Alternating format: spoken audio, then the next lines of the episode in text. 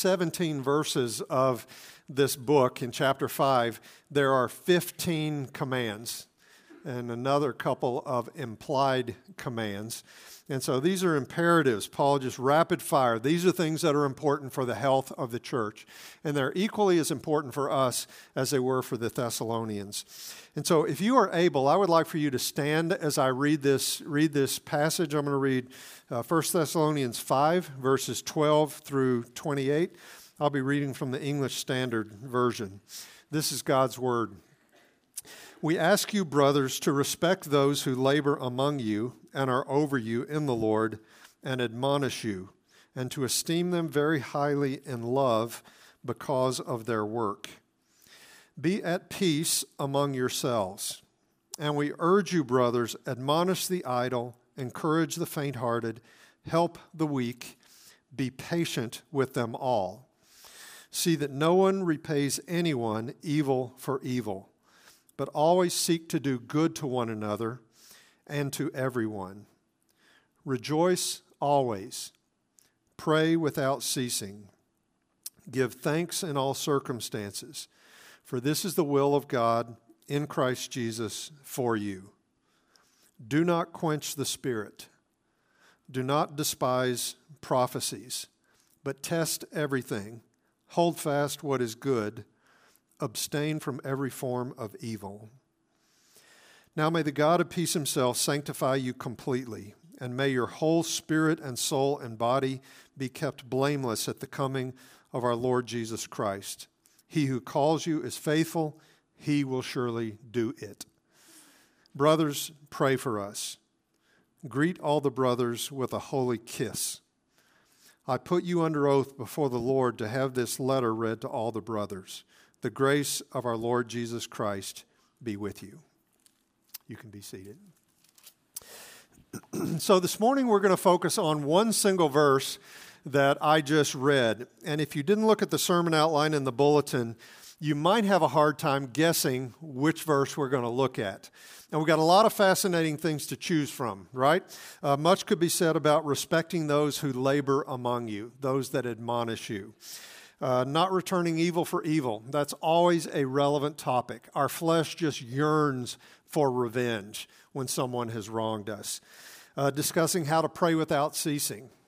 That would be profitable. Uh, Paul's teaching on prophecy. It's so insightful, it's so concise, it's so wise, it's so sufficient. Uh, someday I would love to preach a sermon on greet one another with a holy kiss okay? That just sounds so weird to our Western ears, right?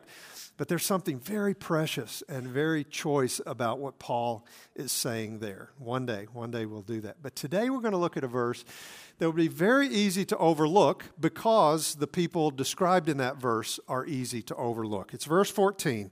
And we urge you, brothers, admonish the idle, encourage the faint hearted, help the weak, be patient with them all.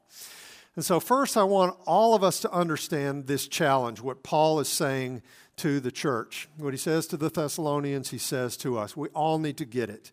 And then I want to highlight a ministry here at Faith that specializes in helping those that are weak and encouraging those that are faint hearted. And we want you to know about this ministry when and if you need to take advantage of it, when you need its, its help, its encouragement. And we also want to encourage uh, 20, maybe 25 of you to join in this ministry. And we'll explain it at the end of the message today. but here we go. Paul says this. He says, when he says we urge you, he's pleading with the Thessalonians to, to take action. He's communicating a sense of urgency.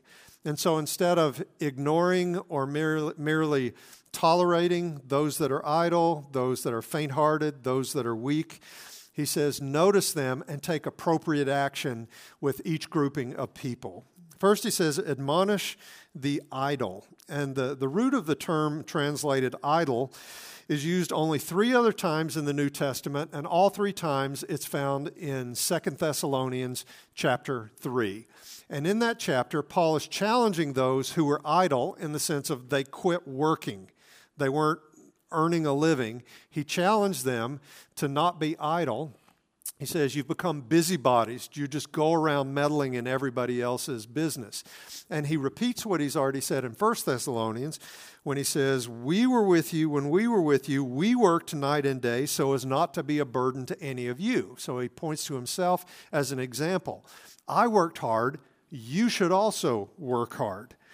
And it may be that, that those who are idle, those who refused to work, they had this reasoning their, their reasoning was, you know, since Christ could return at any time, why should we squander the day by working? We should go and challenge people and urge people to be ready when Christ returns. That logic was not at all persuasive to Paul. Uh, in the Bible, work is not a curse. Uh, work is not a distraction. Uh, our work is, is an opportunity to glorify God, both through what we do and how we do it. We further the common good. We, we're a witness, a testimony to those around us, and our work provides good works, and it provides the opportunity uh, for us to, to show what the Christian life looks like in everyday life. Back in 1 Thessalonians 4, Paul had written this. He said, uh, But we urge you, brothers, to do this more and more, and to aspire to live quietly, and to mind your own affairs, and to work with your hands as we instructed you, so that you may walk properly before outsiders and be dependent on no one. Given that we don't know when Christ is going to return, okay? Eventually somebody's going to guess, and eventually somebody will be right, but so far everybody has been wrong. We're not told to, to try to fit, guess and figure it out. Given that we don't know when Christ is returned, we should do our work faithfully unto the Lord, trusting that what we do and how we do it furthers God's purposes in this world. And so here in 1 Thessalonians 5:14, Paul enlists the entire church. He says, "Admonish those who are idle. Uh, give them this exhortation just like I did." He said, "Do that so that their testimony to outsiders won't be compromised and so that people won't be unnecessarily dependent on others." Sometimes people cannot work Sometimes people fall on hard times. There are many times when people need the help of others financially, but he's warning against being unnecessarily dependent on others. And then he says, encourage the faint hearted. the term faint hearted is found only here in the New Testament, and it could literally be translated uh, those that are small hearted or those that are small in soul. And so instead of being confident and, and strong and having this big heart and you're able to do things that, uh, that, that God has called you to do, this is the person who is losing heart. This is the person who is discouraged. And so instead of being confident and strong, this person finds it hard to move forward in faith. And if we're honest, every single one of us would say there are times in our lives when we are faint hearted, when we're, we're tempted to, to lose heart. And uh, I know for myself, when I thought about, back about it this week, there have been times when I have been faint hearted as a follower of Christ. I've thought, can I really move forward in my walk with God? There have been many times when I've been faint hearted as a pastor, as a husband, as a dad, and uh, I don't like being faint hearted, okay? I like being confident. I like being strong. I like helping others who are faint hearted. And when I find myself in that condition, I'm pretty good at covering it up. I'm pretty good at hiding, okay? But I can tell you, when I'm faint hearted, I don't need somebody to put their finger in my face and to give me a stern warning. I need somebody to come alongside me. Generally speaking, tell me things I already know things that they believe from the heart, and give me the courage to do what God has called me to do. And so, very wisely, Paul says, encourage the faint hearted. And the term he uses for encourage, it's not his most common term for encourage, but it, it's a term he had used earlier in chapter 2 when he reminded the Thessalonians. He says, When I was with you, I was exhorting and encouraging you and imploring you as a father would his own children. Paul was like a good father. He noticed the condition of people around him, and when they were discouraged, he encouraged them. The term is sometimes translated console, as in John 11. Uh, Mary and Martha's friends consoled them when their, when their brother Lazarus had died. And so Paul wants those who are doing well to come alongside those who are faint hearted and to give them courage. And it may be that Paul has in mind the people that Brian talked about last week, uh, the people who are troubled about the second coming of Christ. There seemed to be all this confusion about the return of Christ. There were some that thought, well, if a believer has died before Christ returns, it looks like they're going to miss the resurrection. And Paul explained to them, no, we don't grieve like those who have no hope. Actually, the dead in Christ will rise first. And so that would be the type of encouragement they needed. But you and I both know people who are faint hearted, either uh, right now or they're, they're at some time in their life. And perhaps at one time they had this, this great courage and they were strong in heart, but now they aren't so sure that they're going to make it. And you know people like this, and it can be for all sorts of different reasons. And sometimes it's, it's people that have experienced uh, incredible loss, uh, the death of people very close to them. Sometimes it's a loss of a relationship. And people find themselves thinking, you know, I, I really don't know if I can take one more blow. I don't, I don't know if I can take one more hit, if I can keep walking with God through this. Sometimes it's a, a besetting sin or an addiction that will, will make somebody lose heart. And people wonder, can I even walk with God? Is it even possible for me to be obedient? It just seems like the Christian life doesn't work for me. Or sometimes it's just people get beat up by this world. I mean, there's so much evil in the world. And it looks like the enemies of God get the upper hand time after time after time. And it's possible to lose heart and start wondering does it even matter? Honestly, is, does it even matter whether or not we walk with God and seek Him and represent Him in this world? And so, does anybody come to mind for you? Somebody that is losing heart? Does anybody come to mind? Uh, no doubt some of you are thinking, that's me. I am the one who is losing heart. I'm, I'm faint hearted. And I want to say two things in, in relation to this. Number one, I want you to consider the possibility that God wants to use you to give somebody else courage.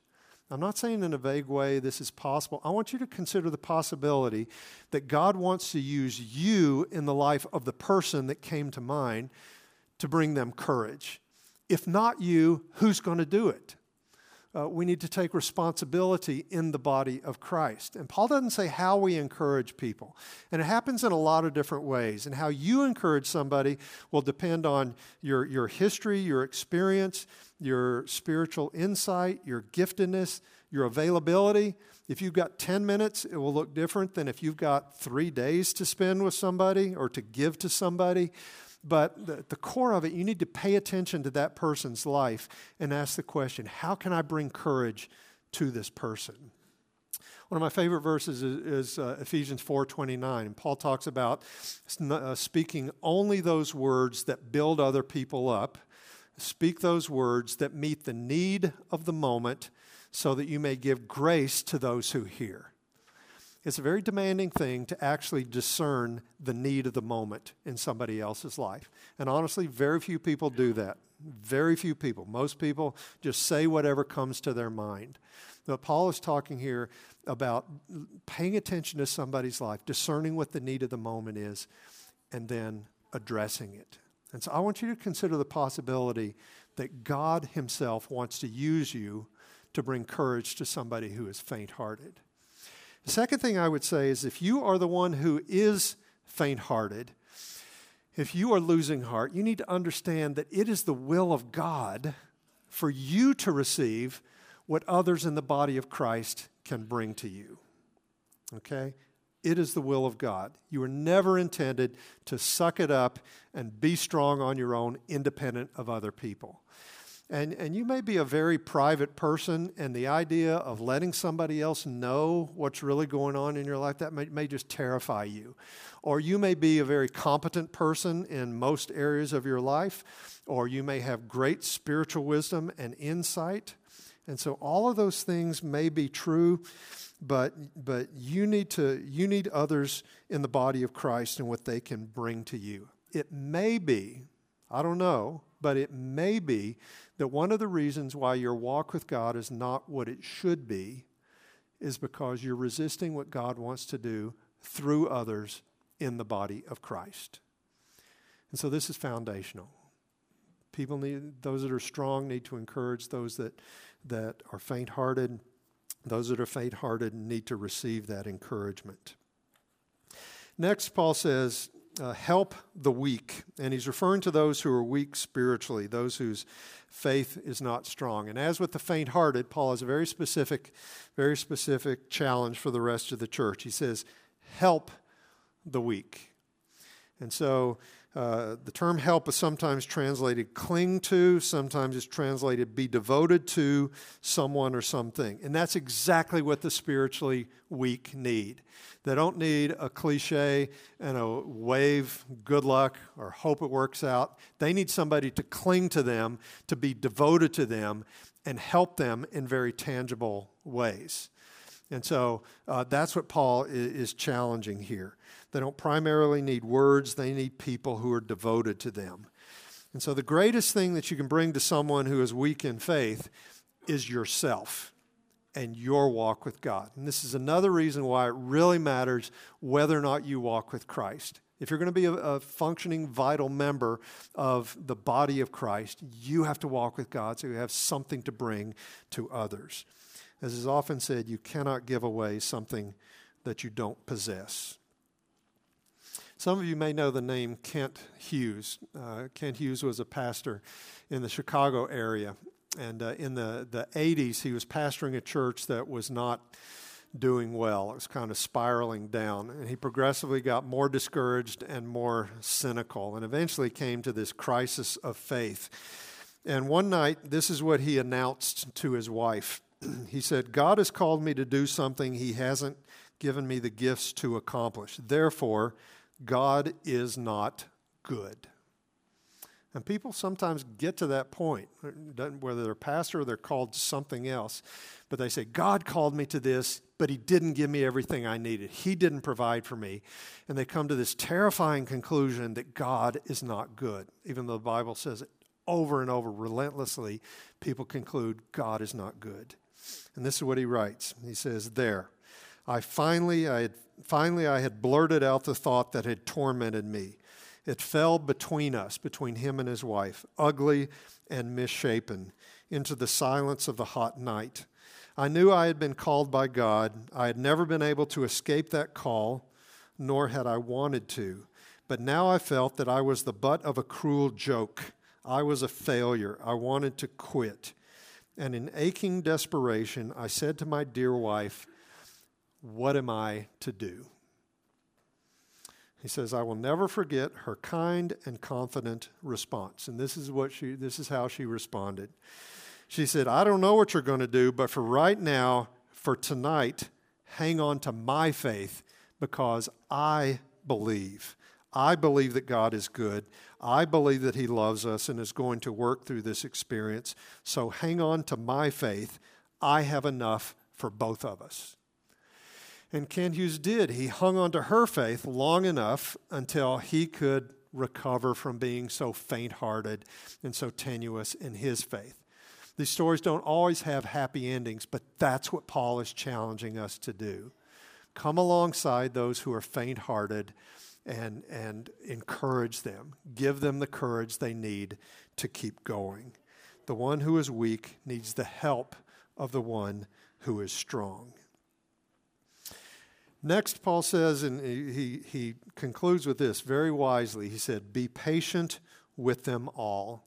And some of you are very naturally patient. I mean, you just, you just don't get angry or irritated at anything at people that are lazy, people that are weak, people that are that are faint-hearted, people that are immature. You just have this this ability to just kind of roll with the punches. Others of you, not so much. You get agitated, you get irritated. Why don't these people get their act together? I'm doing the work. I'm walking with God. Why don't they do it? Why don't they get in gear and do what they're supposed to do? We don't say that, but we, we can think that sometimes. That's why Paul says, be patient with all of them. This is to the whole church. Be patient. And uh, the old school word for patient, some of you remember, was long suffering. If you're patient, you will suffer a long time before you blow up. I mean, you, you have a long fuse, you don't have a short fuse. And of course, our patience is meant to be an echo, an imitation of God's patience because God is slow to anger. He's abounding in loving kindness. Honestly, where would you and I be if God had a short fuse? Seriously, where would we be if God had a short fuse? And so we're to be patient. We're, we're, to, we're to, to, to suffer along with others. And so the challenges in this verse are for the entire church. And so all of us are to admonish the idle, encourage the faint hearted, help the weak, and be patient with all of them. This is a foundational ministry in the church. And so, like Paul exhorted the Thessalonians, I would exhort you, I would implore you. Would you notice the people around you? You don't have to notice everybody, but the people closest to you. If everybody here noticed five or six or seven other people, and you did what Paul said, you encourage the faint hearted, if you help the weak, then the body of Christ will receive what it, what it needs. If you and I are oblivious to the people around us who are weak and faint hearted, people will suffer alone unnecessarily. And I would implore you if you are the weak, if you are the faint hearted, would you please receive what others in the body of Christ can bring to you? Will you understand that this is not a fatal flaw? This is God's design for the church, that we receive what others bring us, the encouragement, the tangible help that others can bring to us. And so this is for the entire church. In addition to this ministry that belongs to each of us, not instead of, but in addition, there is a team of people here at Faith that specializes in this ministry I've been talking about. And it's the most amazing thing. And some of you are probably thinking, who would do that? Who would give themselves, heart and soul, hours every week to encourage and strengthen and help those that are weak and faint hearted? Well, it's, it's the Stephen Ministry, and uh, most of you have probably heard of it. But we have about 16 Stephen ministers who are trained and they are ready to come alongside those who are faint hearted and those who are weak. And typically, they, when somebody, like if you requested help, you said, I'm faint hearted, I'm weak, I need somebody to come alongside me. Your Stephen minister would meet with you generally weekly for an hour as long as you need. It may be for a few months, it could be for a year or longer. And Stephen ministers are not therapists, they're not counselors, but they are people that are full of compassion and they are trained to come alongside people in helpful ways. I want to read the comments of a couple of our current Stephen ministers. I asked them to share why did you commit yourself to this ministry? One person wrote this. She says, I got involved in Stephen ministry because I wanted to become a better listener and I wanted to be able to engage with people in meaningful and thought provoking ways. And then I thought this was interesting. She said, I also have felt a need to have someone listen to me at times and didn't know where to turn. And so part of her motivation was I find myself in a place of need and I didn't have a place to turn. I don't want that to happen to other people, so I'm going to put myself in a position where I can be available when others need some place to turn. Here's what another person wrote I wanted to become a Stephen minister because I had been through a long, hard season that I was unable to get out of on my own. And I so greatly valued those that came alongside me during that time. It allowed me to experience God in a way I never had before. I was able to accept that what God says about his compassion and caring nature was true Why? Because I had seen it lived out and displayed toward me through another person. It was truly the most valuable gift I have ever received, and I wanted to be able to give that gift to others. And so, again, I think it's an amazing thing that we have a team of people that want to come alongside you. We want you to know about this when and if you find yourself in need of help. If you want somebody to come alongside you, let us know. And if possible, our, our, our, leadership team will pair you with somebody, a guy with a guy and a girl with a girl, to, to just walk with you through the tough times, to encourage you, to help you in your weakness. And right now, we, we only have two or three Stephen ministers that are not paired, and uh, which leads me to my, my other appeal, my invitation. Uh, we would like for some of you to consider the possibility of devoting yourself to this, this ministry. And it's a serious commitment to become a Stephen minister, but we feel like it's worth it. And the next round of training will begin in January. We offer this training every two years, so we're on a two year cycle. And it's a serious commitment. Uh, you'll, you'll put in an application this fall, and if accepted, beginning in January, you'll get 50 hours of training between January and May. And then afterward, you would be paired with someone who has requested a Stephen minister, and you would meet regularly with that person. But you're not just left on your own. You're part of a supervisory group where you meet with four or five other Stephen ministers, uh, as well as somebody from our leadership team for coaching, for input, for encouragement for you. And it's all confidential. So you won't share names, you don't share, you know, uh, details that would identify a person. And so we highly value confidentiality in all of this, but you have this team around you. And so, if this stirs anything within you, I want to invite you, and I'll just appeal to you don't ignore that. Maybe check out what we have to offer. I want you to turn your attention to the screen. We're going we're to have several of our current Stephen ministers have expressed, articulated what the training, what the whole experience has meant to them. And uh, I think you'll find it helpful. A couple comments about the terminology uh, that you'll hear. The Stephen minister is the care provider, and the person he or she is paired with, that's the care receiver. And the supervision group, that's the, the other Stephen ministers and the, the leadership person who meets together for uh, input and for support.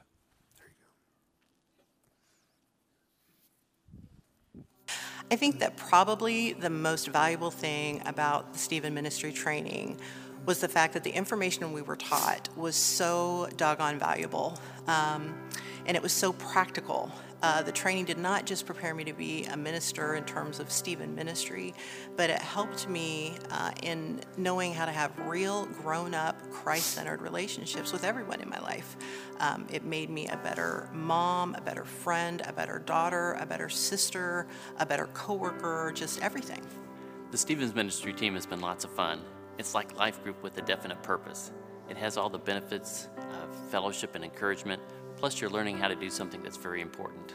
Your supervision group becomes like a family to you. They will still make mistakes and say the wrong thing sometimes, but your group will provide unconditional love and support for you and your care receiver in a confidential manner. Because my goal is not to fix my care receiver, it frees me to love her. You are not alone as a Stephen minister. The supervision group has helped to keep me focused and aware of each step along the way. Stephen Ministry is some of the most rewarding work I've experienced in the church. It is a wonder to be the conduit of God's love and care for all His people. I've always been, um, I can do it, fix it, figure it out kind of person. Wrong. God is teaching me that um, I need to depend totally upon Him to bring relief from the troubles and heartache that my care receiver is experiencing. I feel like I know Jesus more intimately as I seek to do his work because he shows up.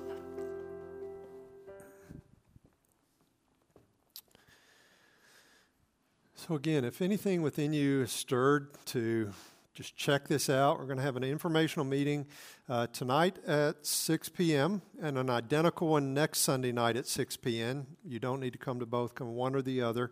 And uh, we got a got a box on the back of the connection card where you can just register an interest in attending this meeting. It doesn't commit you to anything, but we would love for some of you to come and, and check it out. If neither of those dates works for you uh, at all, uh, check the box at the very bottom about becoming a Stephen minister. Somebody will be in touch with you. Other arrangements can be made. But it's our desire through the Stephen ministry and just through our, our, our normal relationships here at Faith for people to get the help that they need. And God's des- de- designed the body of Christ so wisely that He provides for it when we follow Him in these things. Would you pray with me? Heavenly Father, we ask that you would lead us as a, a church. We pray, God, that those that need help would receive it. We pray it would be just part of our everyday life together, that we would notice each other and notice the needs around us and, and trust you, your spirit, to meet those needs.